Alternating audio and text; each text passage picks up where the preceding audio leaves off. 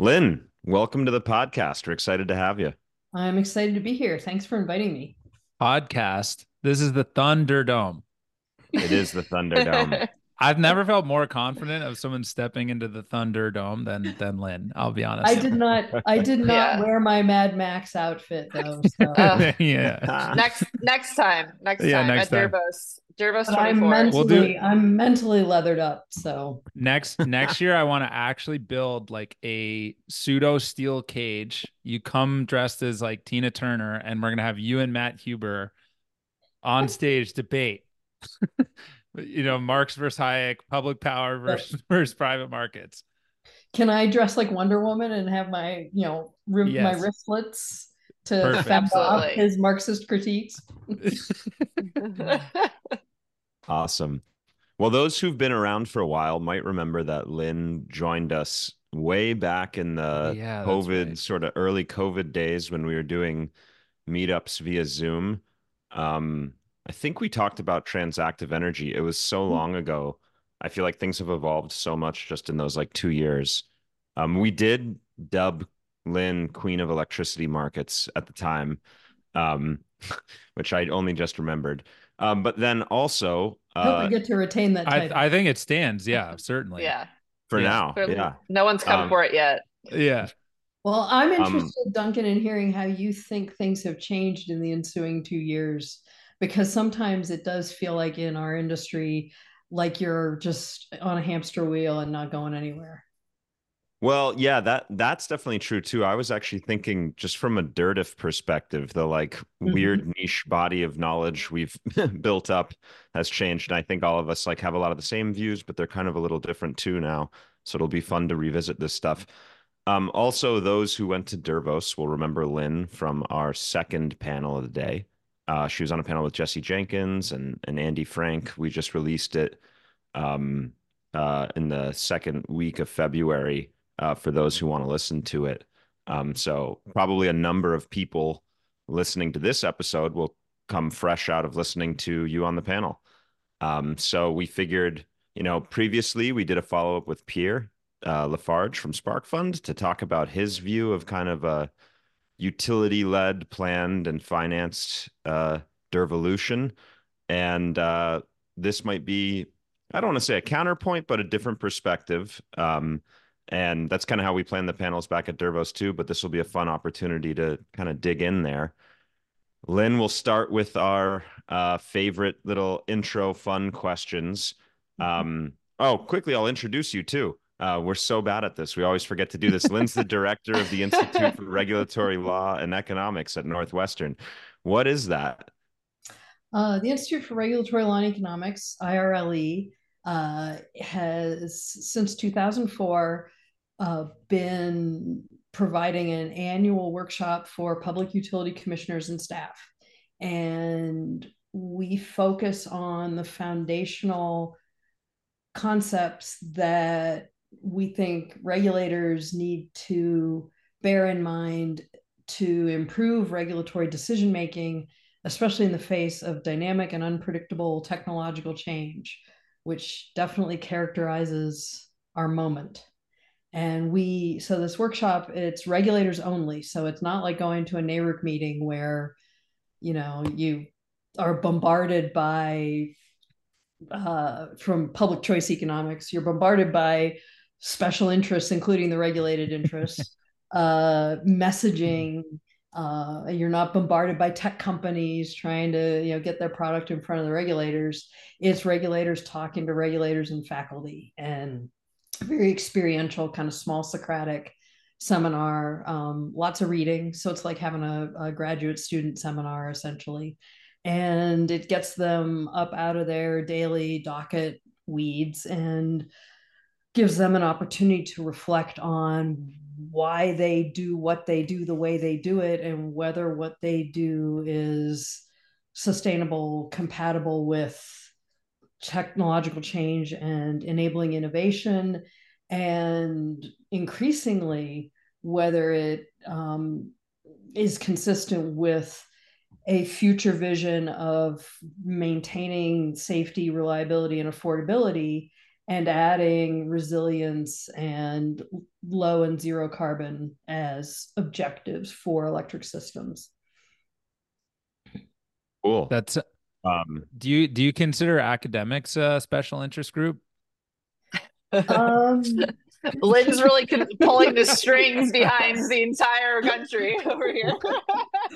Yeah, I mean, like if you asked, if you were to have, like, put out a referendum for, you know, we should have increases in taxes to support greater funding of research. You know, I think you disproportionately see academics voting yes for that. So right, okay, you know, gotcha. We are, you know, public choice is the field in political economy that uses economic tools to study non-market behavior like voting. And so one of our main hypotheses is that people act in their own interest. And so academics are going to vote for that for sure. Right. Okay, great. I was just testing you on the, you know, incentive questions that I'm sure we'll get into in this episode. Cool. So Lynn, we want to start by asking, when did you first get DER-pilled? And if that phrase isn't familiar, we mean... Have I been? No, she knows. She knows. She knows. Yeah. Have I been? I'm not... I'm not sure I have been. I mean, I am definitely... Wait, how is that true? Aren't you like prices to devices and stuff? Like... I am prices. Well, prices from devices. Yeah, right. Right? So, but what's interesting, it didn't start for me as a kind of DER, you know, the fact that markets are DER enablers was not my primary, focus. So you're market tilt. You're just the, yeah.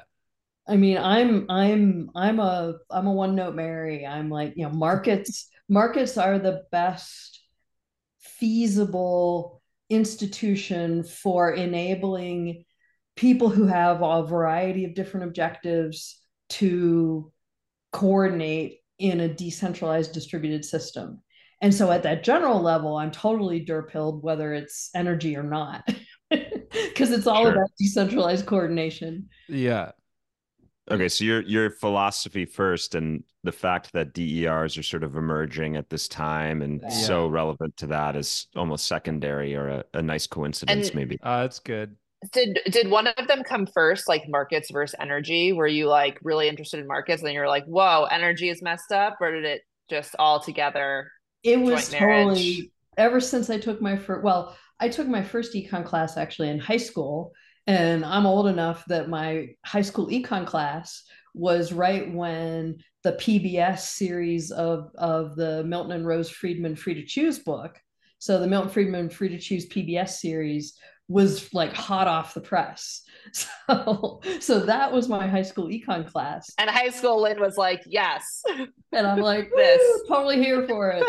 But and then when I took my first econ class in college, it just, you know, it grabbed me by the throat and said, you will do this. You will do this. The ideas. And then I did, as an undergrad, my undergrad senior honors thesis was on electricity regulation. So the messed up energy. So you've been in it. Yeah. The messed up energy thing followed pretty quickly on the market thing. Yeah. But wow, that's I can't, you know, now it seemed shocking, but now it seems so consistent that being DER-pilled is like an emergent outcome of your interest in markets. That's a very meta observation, Jake. Yeah. Something I think is interesting is I remember during the panel you kind of described this perspective. At one point you said like, I think like pink-haired punk, right? This idea of kind of, you know, perhaps historically electricity regulation has been very top down, and this would be like disruptive and shaking things up. And, or as James used to say on the pod, I think like, let it get freaky. And that's so interesting to me, because if you kind of like zoom out in this broader moment right now, I think there's a lot of young people who don't see like markets and prices as punk. They see it as kind of like stale. Establishment. Yeah, which is just, I don't know, power meaning electricity. Well, that's funny. I mean, Lynn, can we talk about how like libertarianism was captured by corporatism at some point, or what? I know we're recording this on Friday afternoon, but it's not yet cocktail hour. So I'm not really ready to talk about a subject that painful. Yes. Okay. But I will say, just since you did drop the L word, I want to give a reading recommendation, and I know I mentioned this a few essays ago on my Substack, but I'll reiterate it here for anyone who's interested in kind of the intellectual history of libertarian ideas going back through to the late 18th century forward. Two of my friends, John Tomasi and Matt Zwolinski, wrote a book that came out in the spring called The Individualists.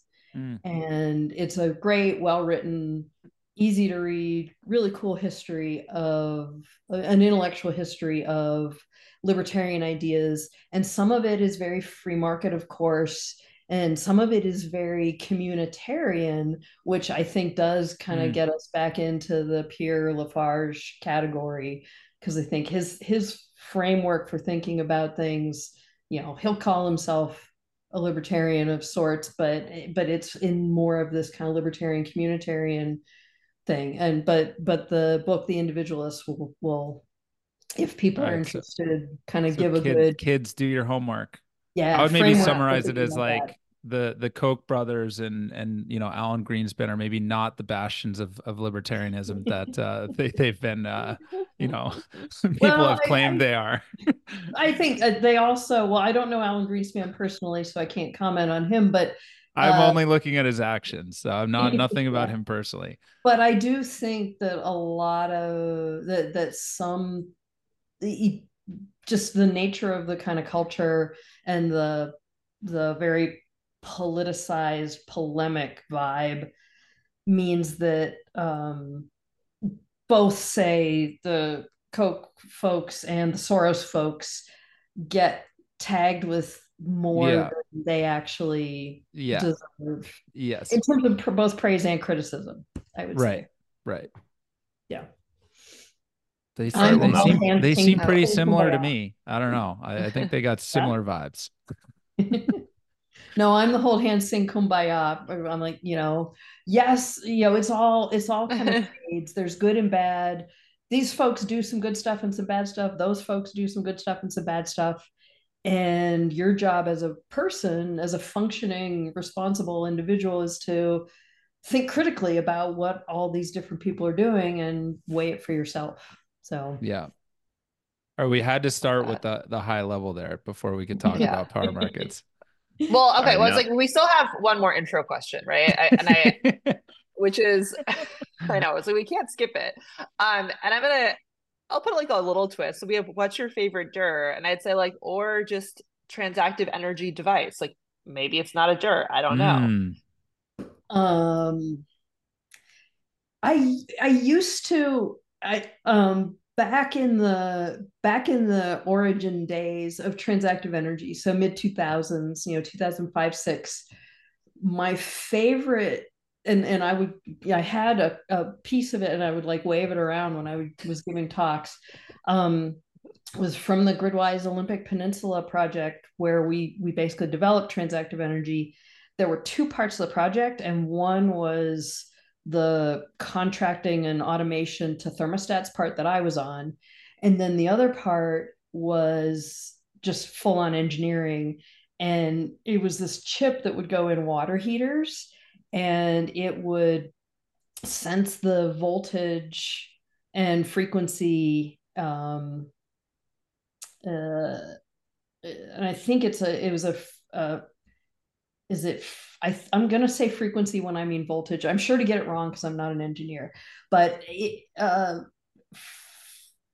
voltage excursion, right? If it went out of range, there's like a plus or minus 0.05 range around voltage, right? And if or maybe it's frequency. I think it's frequency, because now I've got the sine wave in my head. Yeah. Yeah. So if you go out of range on the frequency, that it would, if you needed to use less electricity to bring it back into range, it would turn off the heater coil in the water heater, and vice versa. So it was this automated, just this completely automated, really, really, really micro level, what we would now call a grid forming device of some sort, right? Because it could just, it could change the behavior of the device to bring it back into, to bring the frequency back into range. There's, I feel like there's a cohort of like DERs, prices to devices, transactive energy people for whom the answer is always water heaters. Mm-hmm. And Pierre's answer was actually water heaters as well. Yeah, I know. I was like, I love that. Yeah.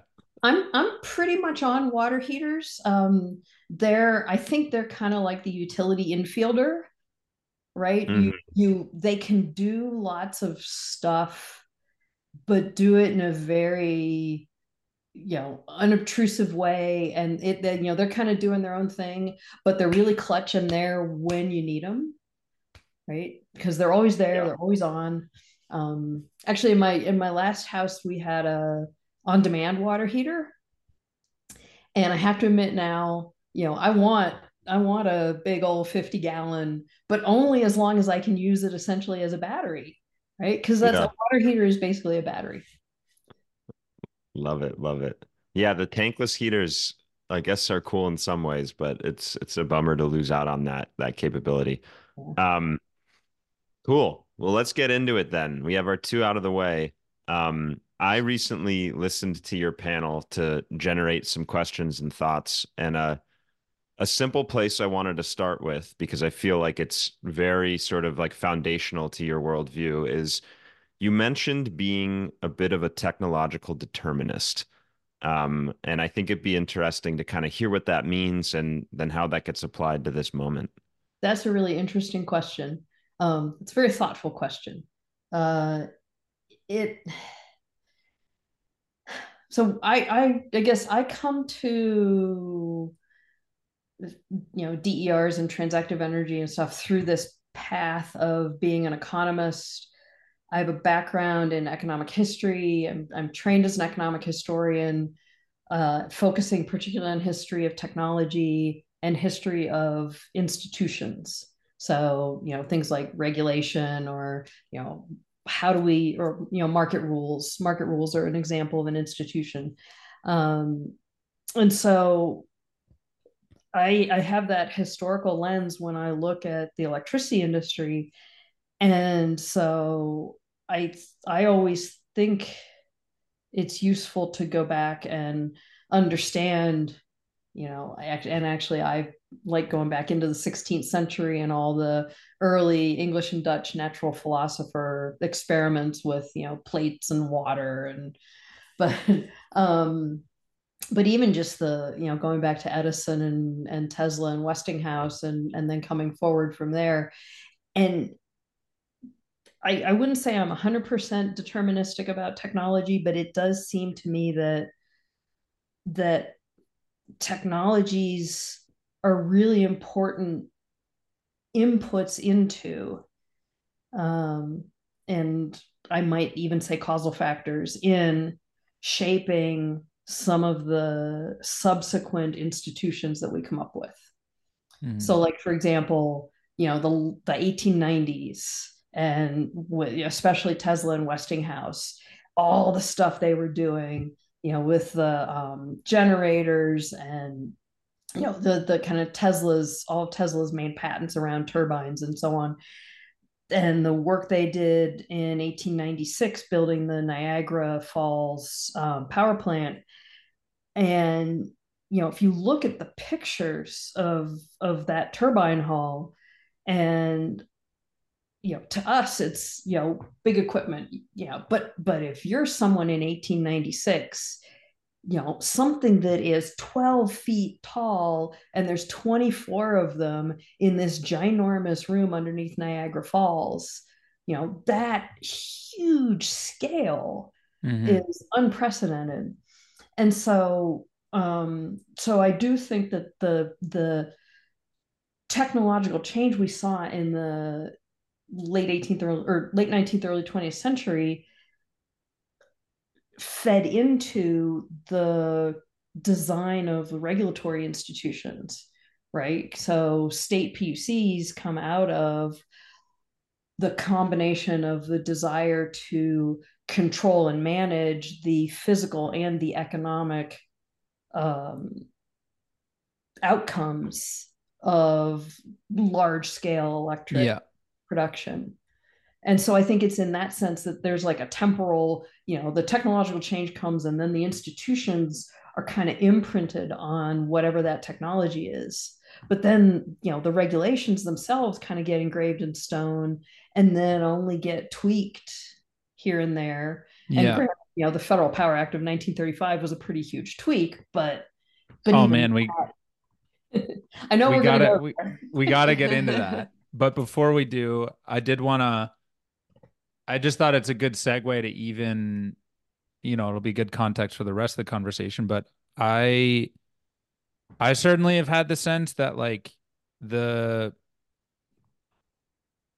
not even just the grid, but like our energy systems in general have been so dictated by thermodynamics. You know, whether that was initially the steam engine, you know, hydro, what you mentioned is actually quite different, but as you saw power markets later evolve, like coal and natural gas combined cycle, the desire to build at scale certainly comes from some level of what thermodynamics tells us to do, essentially, to get the cheapest outcomes, and how like utterly broken that is by solar, wind, and storage, and what that's going to, you know, and that's just like, obviously we talk a lot about the distributed nature to these technologies on the podcast, but we don't talk as much about the like non-marginal cost, not limited by like actually the distributed nature of them is downstream of the fact that they're not thermodynamic in nature.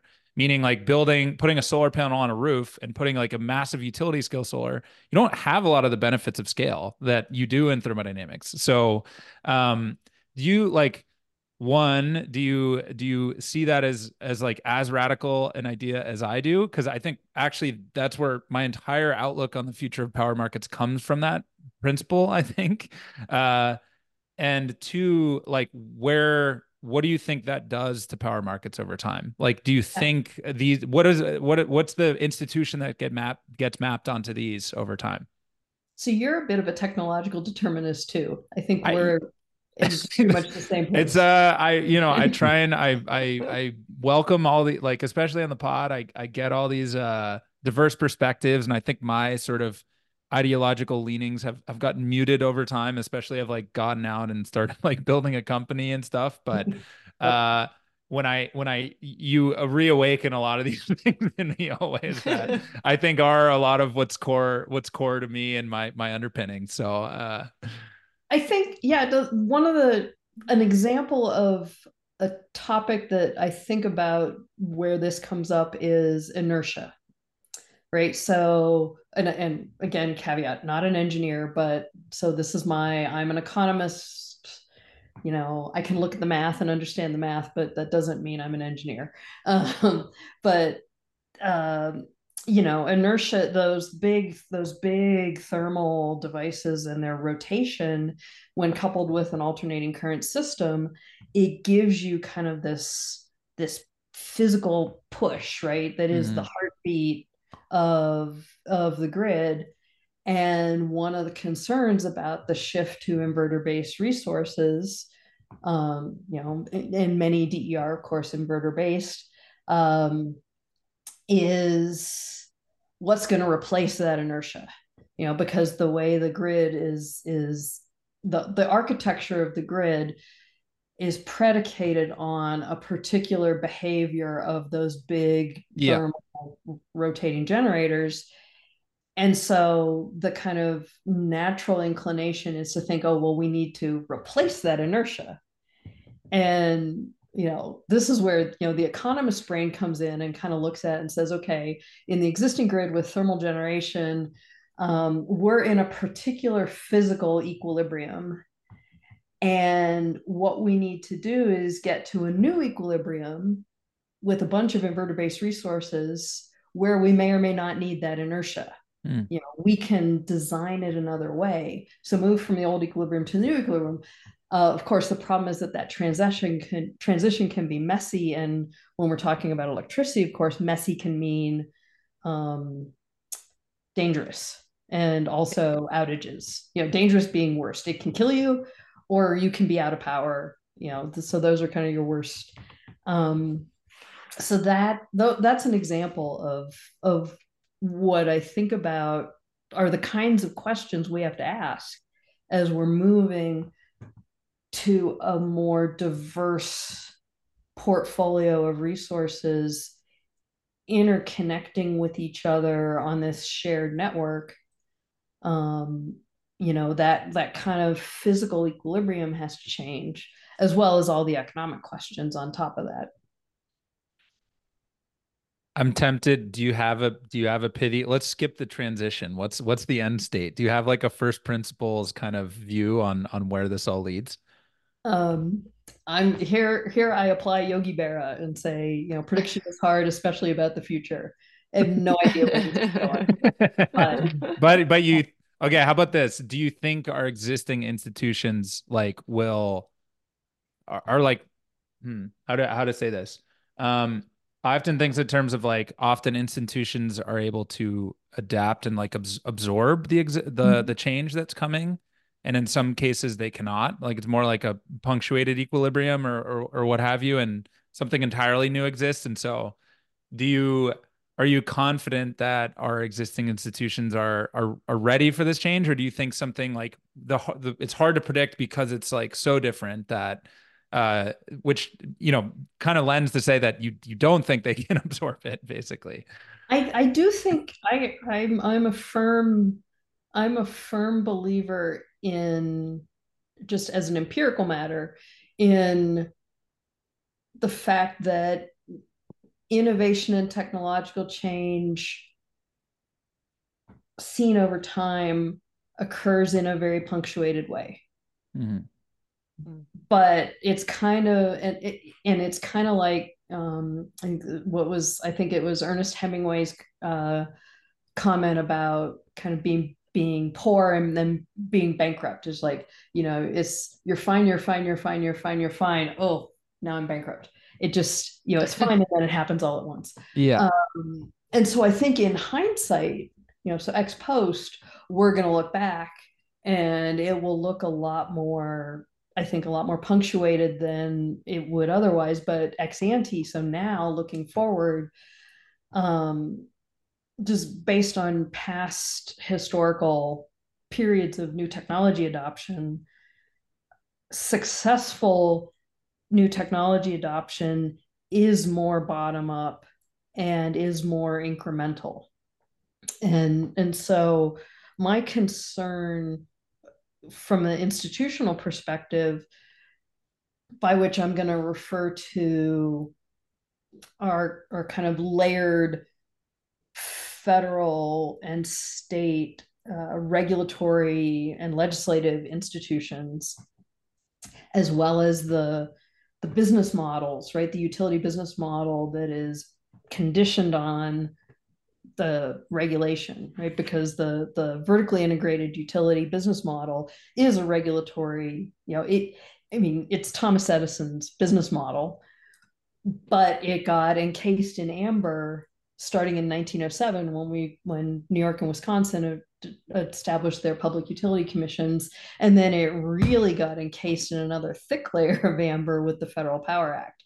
So, you have, and this is back to the technological determinism, right? You have these whoa, these companies are huge and, they're producing more electricity than we could ever imagine. And we're worried that they're going to charge high prices like monopolists and take advantage of people. So we need to regulate them. And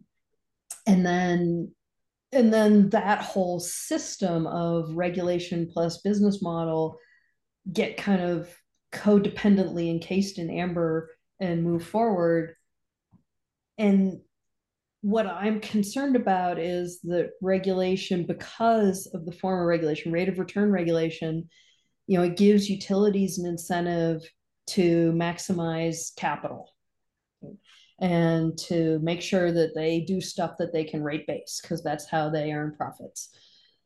When, for example, they could, we could smooth the transition more by investing in small scale, cheap, distributed, you know, sensors, monitors, DER, and then at the transmission level, grid enhancing technologies like, you know, dynamic line rating and so forth, and, you know, gets, all the gets that we've been talking about.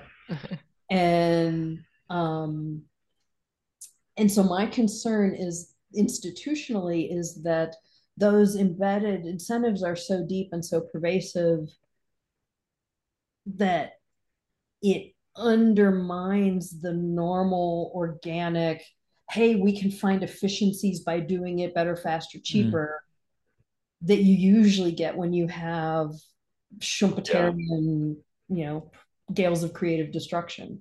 So that's my worry. Yeah, when you first in the conference mentioned technological determinism, like the thought that came to mind was the, you know, mentioning that and saying, you know, therefore in each technological era, there's sort of a regulatory and institutional construct that's going to make sense for it. It sort of immediately concedes that the ability to design a construct that's durable to technological change is almost unobtainable, right? Like that we couldn't design such a thing that gets at such the fundamentals that, you know, any change in technology, et cetera, over time can be dealt with in our systems. It seems like it sort of concedes that that's out of reach. And instead we have to have these like punctuated moments where we flip the system, change it, whatever. I just thought that was so interesting. And I don't know if that's like borne out in the history of things. I don't know this stuff, but that's what came to mind. One of the origins of, since James mentioned punctuated equilibria, one of just the historical origin of the idea of punctuated equilibria is in biology. And so it makes me want to circle around and ask you, Duncan, what, given what you just said, what if we reframe this to think about it from an evolutionary perspective? And so if we view technological change as like an evolutionary dynamic, but that technology and institutions, right, regulation and business models, they, in a healthy, you know, system that emerges to enable humans to flourish, they co-evolve. And that means that as technology changes, you know, there's this kind of two-way, as technology changes, regulation and business models need to adapt to those changing conditions. But at the same time, when regulation and business models change, that affects incentives to innovate. So you got the kind of two-way arrow of evolution. Oh, With that, I mean, Duncan, can I tee one up for please. You in addition? Please. So I was gonna say that my counterpoint to your concern, Lynn, and why I'm not concerned is what Duncan's company is doing in California, which I don't actually remember, like what the,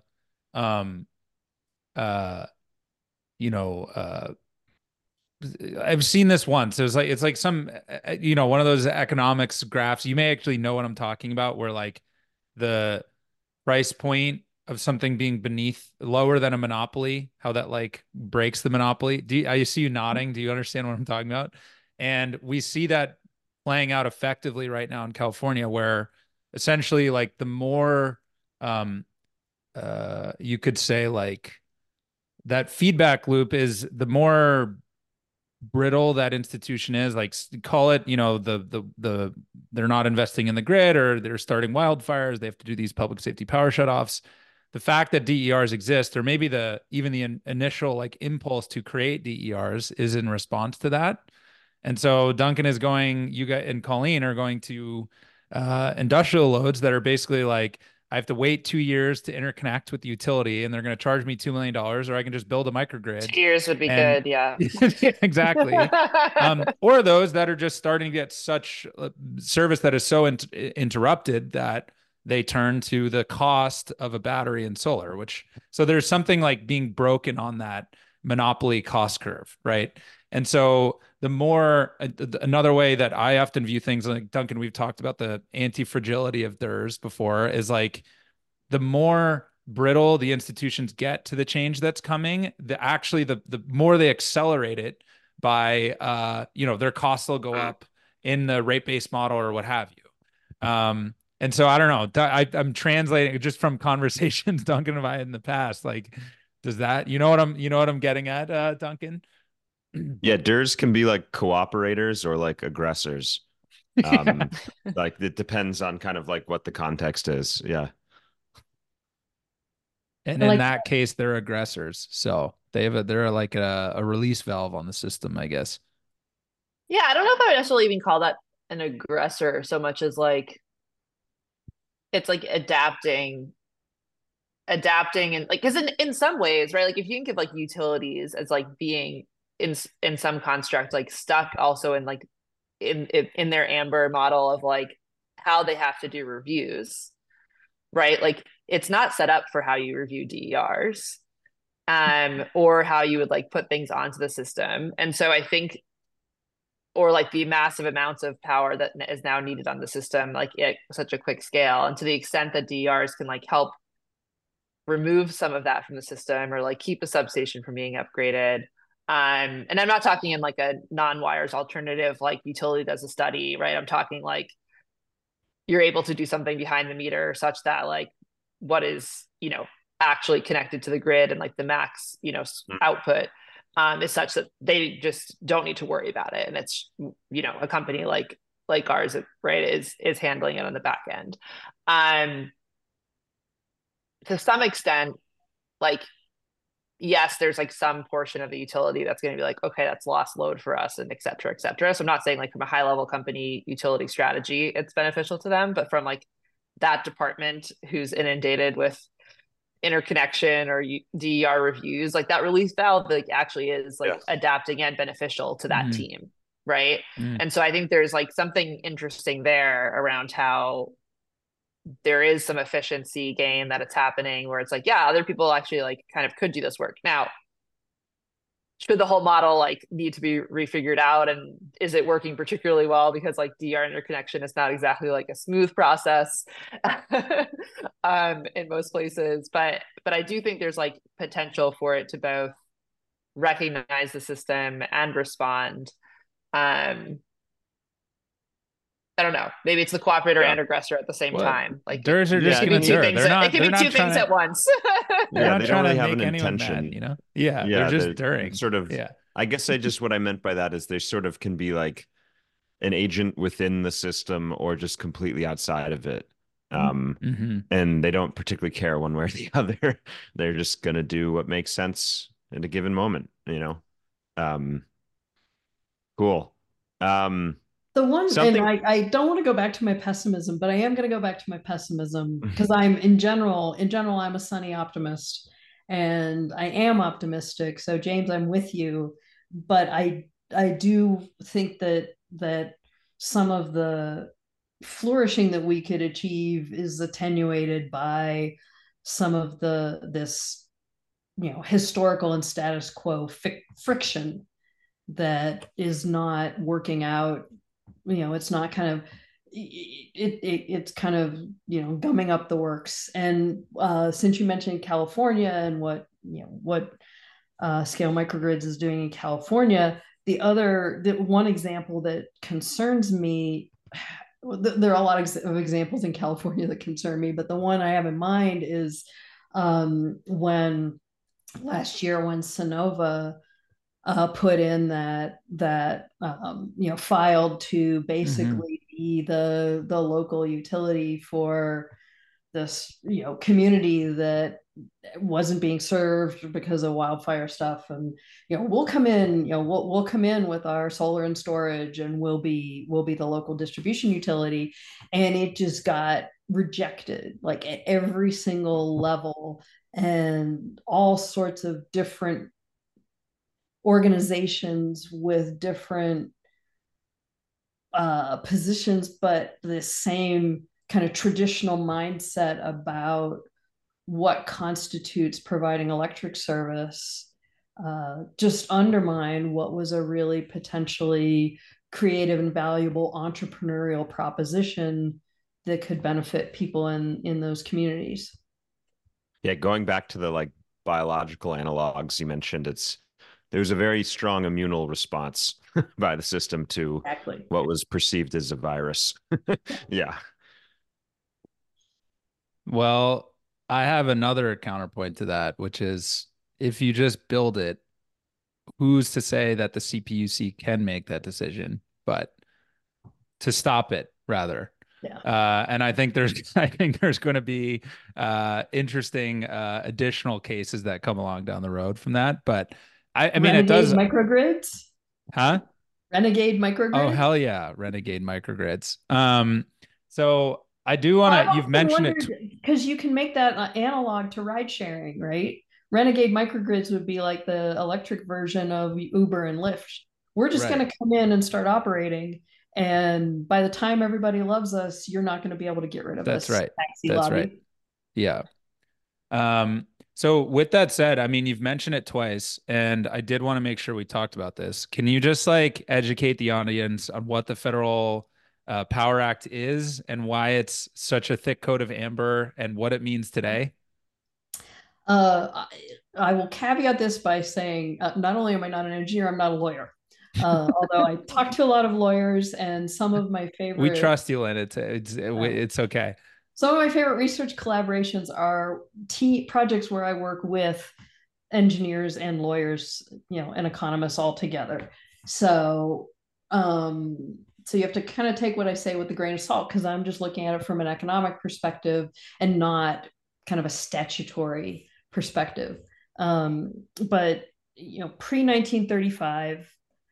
So if you go back to the early, the 1900s, the electric utility industry was growing in a bottom-up way. So, you build a generator, you build some wires, you connect some homes together. It's all about electric lighting. It's hugely successful. So entrepreneurs start coming up with electric appliances like washing machines and vacuum cleaners and so on. So those first 3 decades of the 20th century were amazing for using electricity to simplify our daily lives through appliances. But at an organizational level, because of the economies of scale and scope in both the generation and the wires, you get all this entry, in Chicago by 1910, I think there were 34 different electric companies operating. And so they're all having to throw up poles and wires and build generators, and they all have to get a city franchise to operate. So this is pre-PUC. And, but then because of the economies of scale, then the way they're competing with each other is lowering price, but you can lower price below average cost, at which point you're not paying for all your generator and poles and wires. And so someone who's not as good an operator will go out of business and sell their assets and their customer base to, in that case, Sam Insull, and, who, consolidated all of that up to become Commonwealth Edison in Chicago. And so you get this consolidation, but it's a very bottom-up building of the industry within cities and then towns, and then connecting between cities and towns, and then connecting out to rural areas, which was very expensive. And so another part of the 1930s is the establishment of the Rural Utility Service to get rural electrification. But it's all within state boundaries. But by the mid-1920s, well, by World War I, actually, and the war production in World War I, people were realizing that being able to interconnect across utilities for emergency backup purposes was really valuable. So like the example I usually use is like Duquesne Power and Light in Pittsburgh and say Youngstown Power, if, you know, over in Ohio, if they could interconnect their systems and come up with some kind of a contractual arrangement where, you know, the Duquesne guy calls the Youngstown guy, you know, hey, can you send me 500 kilowatts at 3 o'clock? And the Youngstown guy is like, yeah, sure. Opens the, you know, poof, done. And then there's a payment, right? And so they have, and that relationship is the beginning of two important things. Number one, it's the foundation of what become power pools. And so in Pennsylvania in particular, and in the mid-Atlantic, these utilities are coming up with these contractual arrangements to back each other up. And that improves reliability for their customers at much lower cost. And so the regulators like that too. So number one, power pools. And power pools become important because fast forward to 1996, that power pool in the mid-Atlantic becomes PJM. So those become the independent system operator, regional transmission organizations that now run wholesale power markets. But number two, that backup transaction between, you know, Duquesne and Youngstown crosses a state line. And so once you have something crossing a state line, then the Interstate Commerce Act, portion of the Constitution kicks in. And there's all this, Constitution says no law can be made abridging commerce that crosses state lines. But once it crosses state lines, then the federal government can assert regulatory jurisdiction. Right. And so that's all kind of starting to build up in this really piecemeal way. And it is very kind of piecemeal MacGyver-ish. And one of the innovations, and I'm kind of putting air quotes around innovations, of the New Deal was to codify all these piecemeal MacGyver relationships. And they got codified into the Federal Power Act of 1935 in the New Deal. And that basically says, okay, the federal government has the right to regulate the bulk transmission of electricity to ensure that the prices charged are quote unquote just and reasonable. And of course, just and reasonable are really excellently, clearly, quantitatively, objectively defined concepts. So we've been living with that for almost 100 years. And you know, so you've got this federal jurisdiction, but it also, as a kind of side consequence, kind of bakes in amber that vertically integrated model, because in 1935, nobody ever envisioned that what you all do in your entrepreneurial lives was even feasible. You know, they thought, okay, these vertically integrated utilities, this is the way it's going to be. And so we need to regulate them, and we need to regulate them this way. So that's kind of the technology history gloss on the Federal Power Act, but it just basically enshrines in legislative and regulatory precedent, both regulatory practice and the utility business model. I didn't exactly realize that the Federal Power Act gets sort of down that low. In enshrining the utility business model. It doesn't. And this is where, you know, I actually had a conversation after the panel in November with someone while we were getting lunch, because the Federal Power Act says nothing, absolutely nothing to the states, right? You know, so, you know, whatever the states do from a regulatory perspective is their responsibility. That's their business. the Federal Power Act does not direct the states to do or not do anything in particular other than regulate this industry as you see fit. But it just says, okay, the federal jurisdiction is when stuff crosses state lines, those prices have to be just and reasonable. But it does serve as another force that reinforces the business model. Mm-hmm. What do you think would happen if we got rid of it? You want me to be a pink-haired punk again? Yeah, I guess so. I mean, I'm just curious because I've heard a few people say this. Yeah. Or like, what is the Uber of energy? Because I always wonder that when you start dealing with wires, right? Yeah, what is the thing that you can? Yeah, Colleen, what do you think the Uber of energy is? No, I always go to physics means we can't have it, right? You can just throw a car in a road and connect someone, but you can't just start rogue connecting wires to the grid. I mean, I guess off grid is the Uber of energy, right? And I apologize because this is going to sound like I'm completely sucking up to my hosts, but my example of the Uber for energy is usually a brownfield microgrid. You know, where you're doing some big old renovation, or some building is coming down, or maybe even a greenfield, right? So there, some place where there is no existing wires infrastructure, and you come in and say, "Hey, we can do this, and we can do this like a microgrid.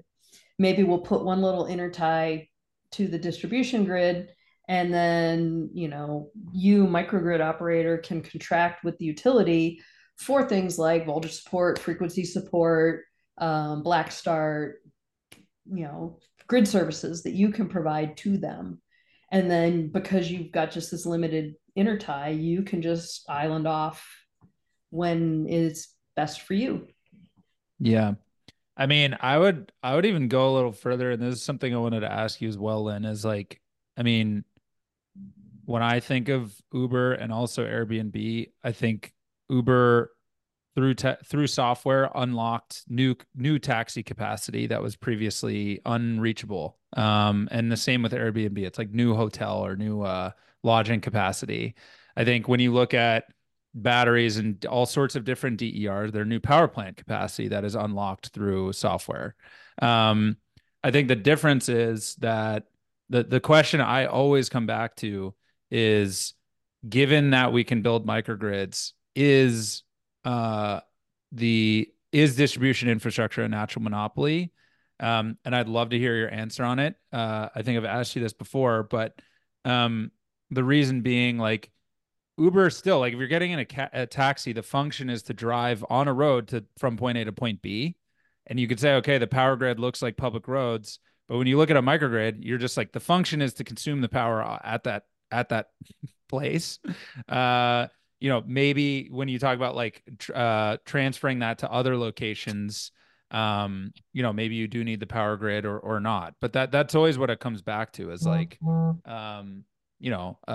do you think that the power grid in the world of DERs is a natural monopoly still, in the same way that say public roads would be? And the physicality of the transaction makes it hard. Right. Unlike, say, wireless telephony, right? So wireless communication, the phone was just game changer because of wireless, because of, the ability to use spectrum. And we are living in Tesla's world, but we haven't quite achieved Tesla's dream of wireless electricity transmission. I keep holding out hope, but... and from an economics perspective, I think the way to answer the natural monopoly question, you have to ask the question is, the question of, are there things that can compete effectively with the distribution wires? Or to put it another way, more technically speaking, are the wires contestable? And so what competes with the wires? And I think the more you have things that can compete effectively and economically with the wires, the less the wires network is a natural monopoly. So it's not even like a clean, it's not a black or white answer to you. No, it's a continuum for sure. Yeah. I think we are a lot closer to that contestability than we were a decade ago. And, you know, I think it is likely to happen, but,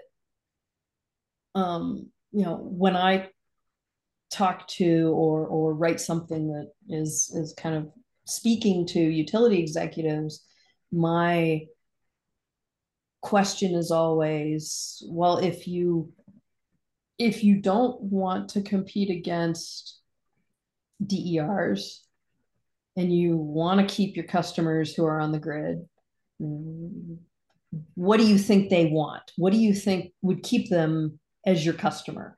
What products and services can you offer mm-hmm. that would keep them? And that's always been my argument for a platform business model. Mm-hmm. But that itself has a lot of complications and details to it of if a distribution utility is going to be a wires platform, are they going to just be a distribution system operator? Or are they also going to be a market operator? And different people have different opinions about that. You know, John Wellinghoff, who's a former FERC chair, who now does regulatory work with Voltas, among other people. Wellinghoff's argument is that, arguing by analogy, I think, to what we see with RTOs, right? Because the RTO is both the transmission operator and the market operator. And there are some real governance problems and some real conflicts of interest that arise because they do both of those. And so Wellinghoff argues at the distribution level that the wires utility should be a DSO and that there should be a market operator that layers on top of that.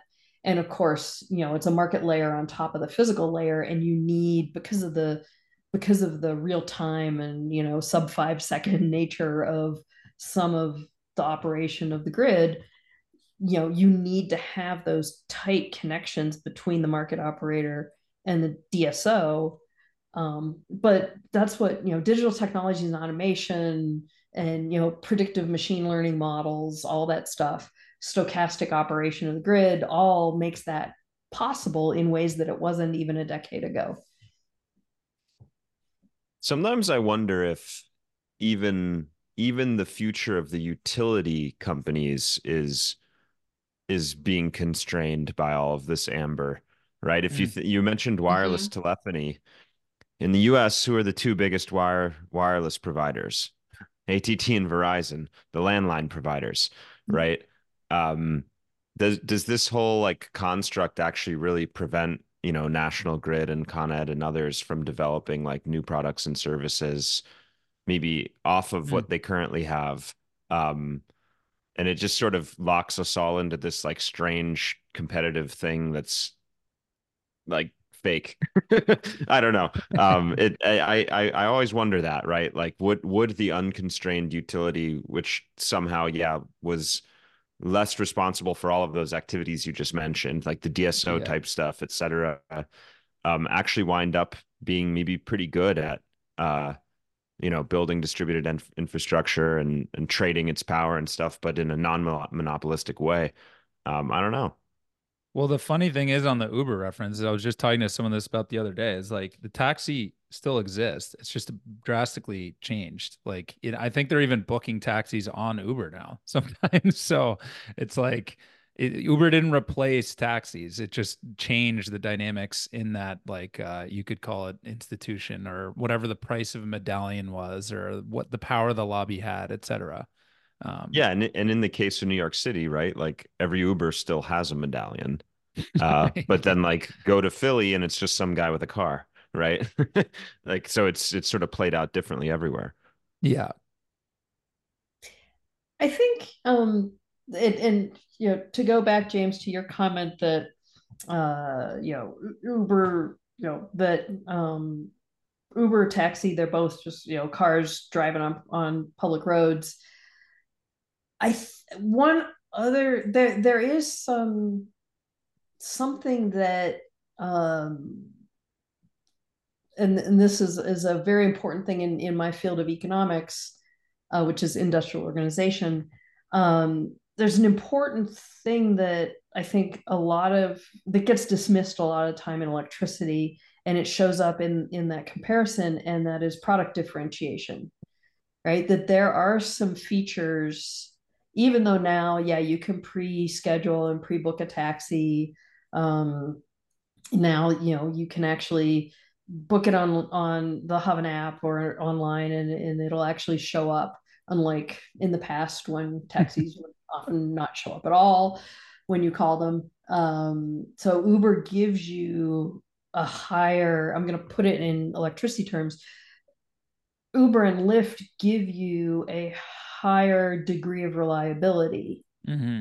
and in many ways can give you a more secure, you know, because yeah, sure, the you know, the taxi driver has a license, and the license is always posted in the car, but the Uber and Lyft apps give you more information and more accountability to which to hold the driver.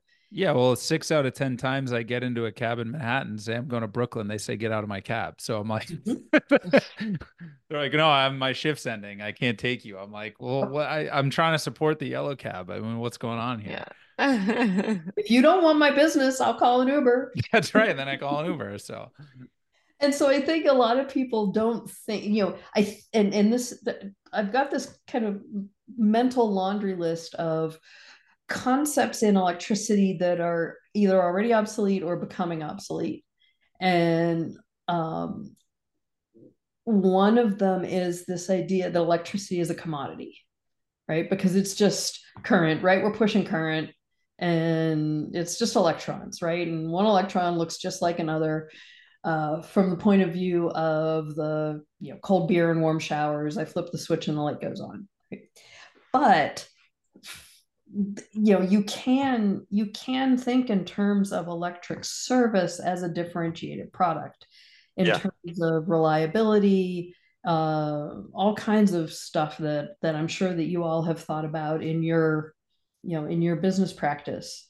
And so I think that's an important shift in mindset, is to think about the extent to which, you know, maybe the underlying current flow is itself commoditized, but that's never really been the only thing that's going on, right? Utilities have a whole bunch mm-hmm. of other things they have to do mm-hmm. historically to make that current flow salient and commercializable. And now, because of technological change and falling transaction costs, other parties can come in and do those other things. So, mm-hmm. yeah. Well, was it Matt or was it Pierre that even challenged that power like was a commodity? Matt, but from a very different angle. Yeah. Yeah. Can we talk about? We haven't talked as much. I mean, Duncan, I know you also in the doc you had your version of the utility. I don't know if we want to stay on this point at all, but I did want to get into the like Pierre, Matt, Lynn kind of triangle and hear Lynn's thoughts on it. But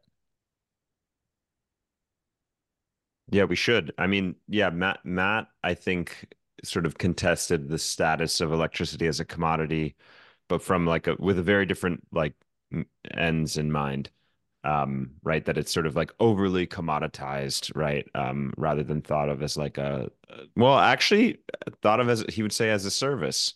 Yeah. So I guess it's the same in many ways, but it just produces different sort of conclusions depending on the framework you're approaching it with. I think, yeah, the ethos, because I mean, he represents much more the ethos of public power. And again, having the more kind of communitarian approach to it, and you know, there is an ethos of public power as, and this is kind of grounded in a lot of the 19th century progressive movements, and which ultimately led to the formation of public utility commissions. But this concept of public services being offered in the public interest. And so that's how I interpreted really where he was coming from. And yeah, I get to the services part, but from the completely different direction of saying they're providing a value proposition, a valuable service. So there's a mutually beneficial exchange potential, right? There's a win-win. And that's another, you know, just having to always remind people that, you know, what we're talking about here are positive sum games, positive sum situations. And so there's a win-win here, mutually beneficial. And if the provider of the electric service is doing something for you that you value and you are willing to pay them for that value, then you're both better off. And so that's a transaction that should be mutually agreeable and voluntary. So that doesn't involve any concept of the public interest. Of course, where does my kind of sparse economics framing of that sort of hit the wall? It hits the wall in the sense that we are all doing this on a shared network. Mm-hmm. And, you know, so Matt's going to say, well, it's a shared network. So that's part of this, you know, public service is providing a service to all.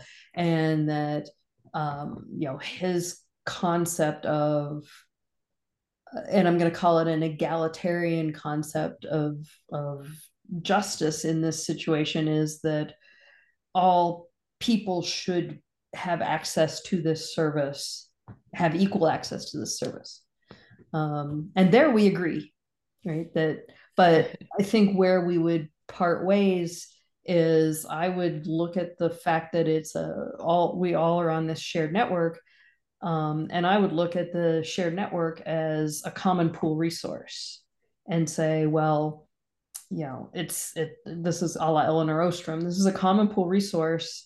And that means it's going to be really hard for us to exclude people. It's hard to define property rights, but at the same time, we can all maybe, you know, use it, but if we don't coordinate how we use it, we might overuse it, right? It'll get congested. Mm-hmm. If we all try to use it, if we all plug our Teslas in at the same time, then, you know, the transformer's going to blow, that kind of thing. So we have to coordinate our use of this shared resource. And what's the best way to coordinate that? It's through markets and transactions. Yeah. So that's where I think we would come to a different interpretation or understanding of what that shared network means. Yeah. Yeah. I think his problem with the commoditization is like the markets themselves. I think he actually cares less about like the IOU's existence, but is displeased with the inability to plan when the wholesale power provision is market-based. Mm-hmm. And you know, one concern that I have about that desire to plan in a vertically integrated setting is that forecloses a whole lot of innovation. Yeah. Because planning necessitates stipulating characteristics of what's going to happen, where it's going to happen, how it's going to happen. And especially the what's going to happen, when that gets constrained, you really foreclose, you really are throwing up a lot of barriers to innovation. You foreclose a lot of innovation. And I do wonder if that's sometimes why you get both, because sort of the two sides are like almost going after the same thing. Whereas right now what we have is a lot of coordination and planning at different levels, which makes it even harder, right? Because you're always trying to like make sure everyone's in alignment and people do things different ways. And so like one way to solve that is to go like total free market, let prices sort things out, let innovation happen. And the other way is to say, let's go the total opposite way and we can bring in innovation in certain ways. But at least then it's like all at one level, right? So then you can kind of like allow for variables to come into a new way. Whereas right now, utilities might want to innovate, but then they're stuck within constructs of like how they're regulated. And so there's a lot of, and then slow changing that takes time. And so there's almost like the current system has a lot of friction built in for certain reasons. And you can go like full one way and eliminate friction in some capacity, or full the other way and eliminate it. One thing, and since I mentioned Eleanor Ostrom, I will give her another shout out and say, one of the insights that we get from Ostrom's study of common pool resources and the question of governance institutions, right? How do we, if we're going to solve what she called social dilemmas, if we're going to solve the social dilemmas that arise because we're sharing a resource, in this case, we're sharing a wires network.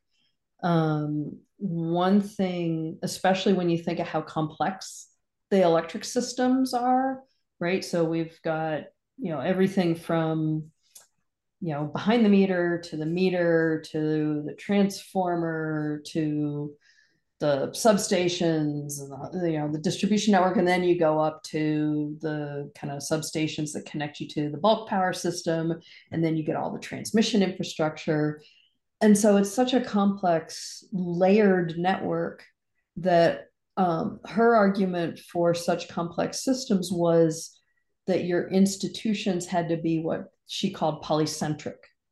And so as opposed to just having, you know, one regulator to rule them all, right? That you want to have, yeah. And most of her work, you know, her formative work was in doing things like studying how villages in Cambodia, villagers living in a village in Cambodia would figure out ways to govern their shared use of an irrigation network. And, you know, the water levels would fluctuate over year, season to season, and definitely from year to year. So how do you deal with that? And so you have that kind of community bottom-up self-governance when whatever governance social dilemma they're trying to solve is very local. You can do that in a very community self-governance way. But as you get further and further up and more anonymity and more heterogeneity of people and heterogeneity of types of users, you want to have different types of governance. And so, you know, I'm down with the kind of layered nature of our governance institutions, although I think, you know, there's room for improvement within and across how they actually operate. Yeah. It reminds me of what the like the James Burnham perspective and the Machiavellians on actually like the most just societies are those with the highest degree of competing strong bodies, meaning like when the arts are strong, science is strong, business, government, you know, everything. And when we're actually like clashing vigorously is when you get the most balanced, like just system. Because they're countervailing forces. That's right. Yeah,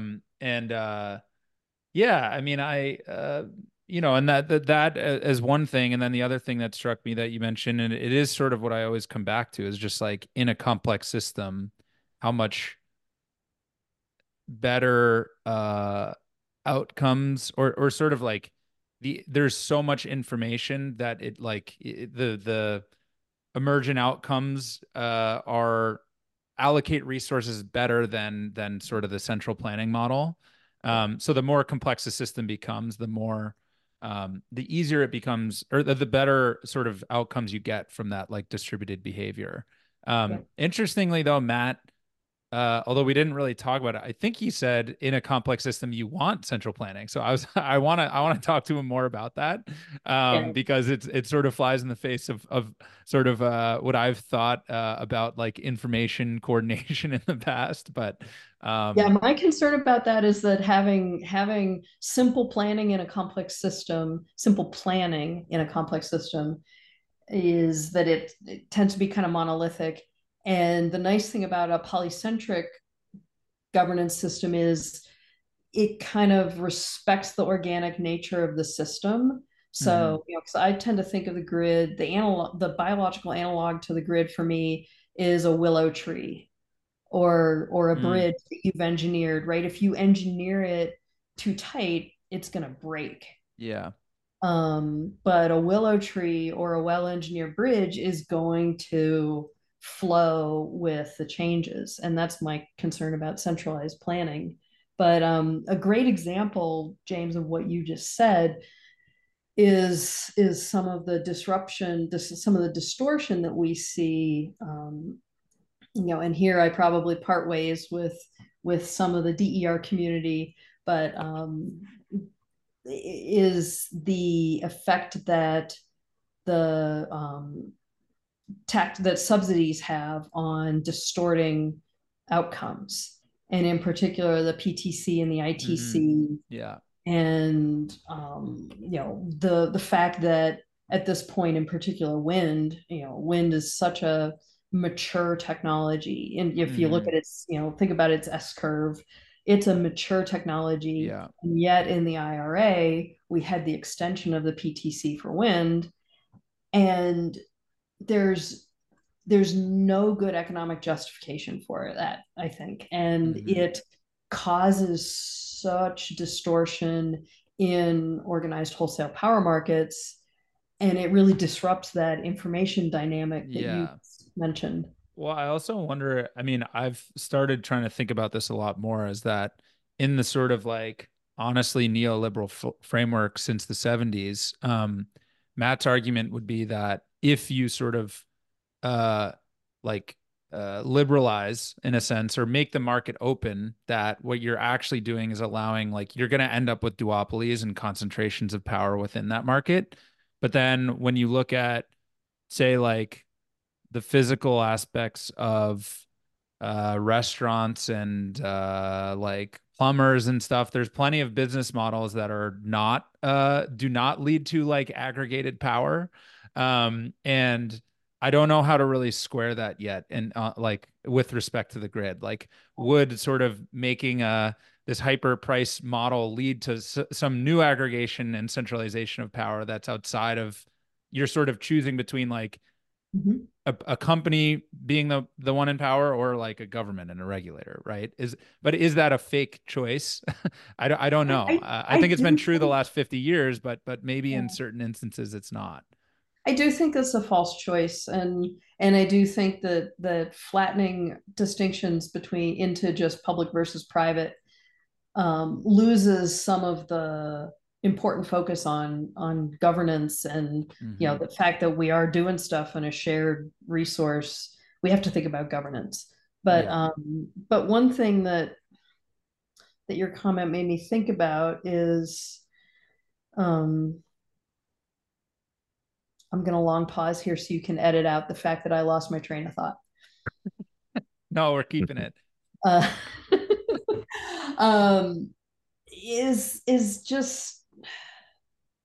I'm sorry. Can you repeat what you said?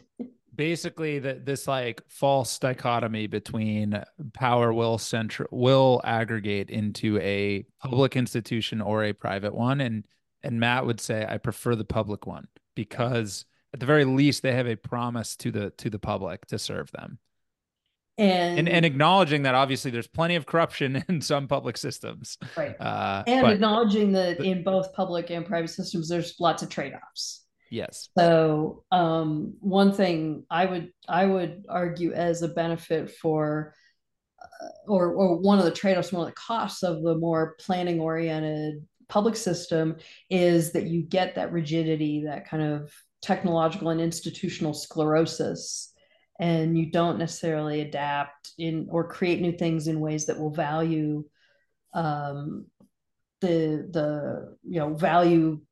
create value for consumers, create entrepreneurial opportunities for folks like you. And here, I think I like to use Schumpeter's focus, perennial gale of creative destruction on, it's not competition in the market, it's competition for the market.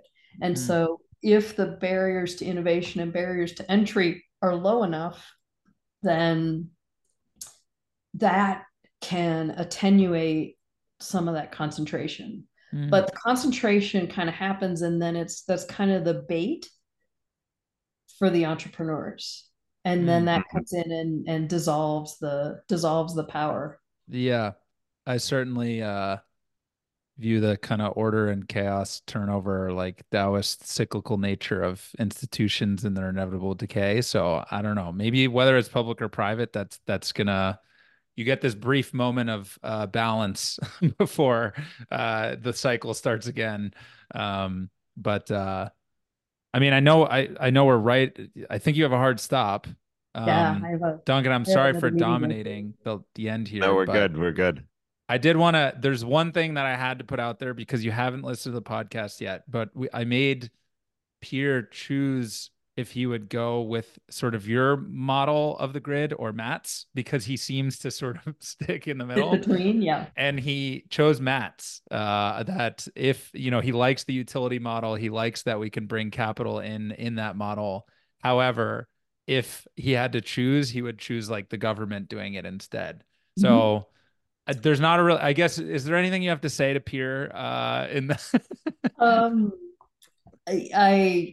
I would encourage... He said it would keep him up at night, by the way. He was very, very torn that he had to say that. But yeah, I'm not surprised he's torn. And I think the thing that I would encourage him to think about is essentially the epistemology, right? The knowledge generation and the knowledge content that you get in a price system. And that's what really, when combined with low barriers to entry, gives you innovation and gives you, creative people coming up with new ideas, trying to captivate consumers. And, and that's, I think, one of the most important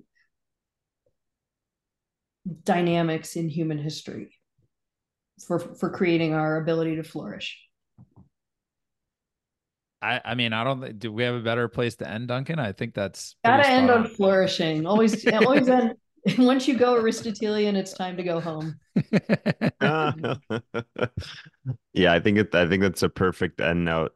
Lynn, I do want to send you some ideas I have, or questions I have, really, but I have this big question about why we ever really needed the monopoly in the first place, even with the goals of socialization and a single distribution network, but for another time. This was super fun. We can do an entire history of utilities and regulation chat if you want at some point. I'm totally game for that. I think we do that one at cocktail hour next time. Alrighty. Well, thanks for joining us, Lynn. This was super fun. Thank you for inviting me. I love talking to you guys. This is so much fun. Thank you, Lynn. All right. I'll talk to you later. Queen of power markets. Queen of power markets. Hopefully I will retain the crown. Retained. And survived the Thunder Dome. Yes. Bye, Lynn. Yeah, bye. Bye-bye.